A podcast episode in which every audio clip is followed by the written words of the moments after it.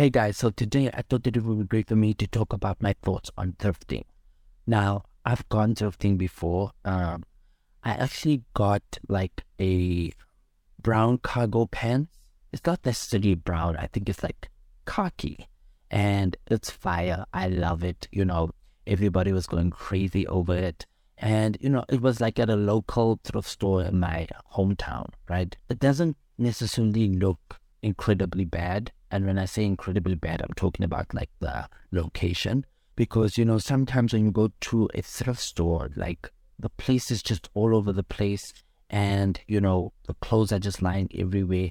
But at this thrift place, actually, like they fold everything for you, you know, everything is just situated in a nice place, you know, and, you know, structured properly. I love that. You know, I love to be able to see what I'm touching on, what I'm looking at, you know, it's interesting and it's great. And also, they don't only thrift like um, clothes; they have like machines, you know, um, cutlery, you know, and books also. So they have a ton of different things there.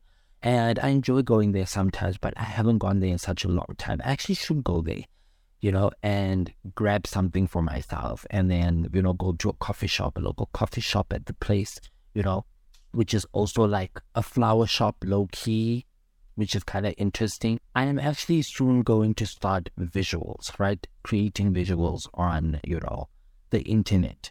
Now, my problem is like I don't necessarily have good outfits and I want to express myself a certain type of way and I want to create thought provoking visuals. And I don't think that I have like the creative freedom to do that with like thrift stores, but I think it would be great for me to try it out though, because I was going to do it with Shein. I was actually going to buy clothes from Shein and you know start creating um, creative visuals with Shein.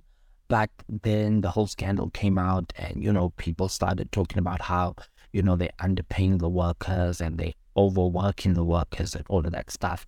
Um, I don't know if they use child labor, but I'm thinking of taking an alternative route and trying to thrift instead of um, buying clothes, you know, and it's also sustainable. It's good for the environment. And that way I can also contribute to, you know, making the environment safer for the planet, you know, for the animals and all of that stuff. So I'm thinking of doing um, thrifting instead of the Shein thing. Do you understand for my visuals? And with that being said, thank you for listening to the podcast. If you'd like to support the podcast, look down in the description. My PayPal link is down there at contactprestonletlhake at gmail.com.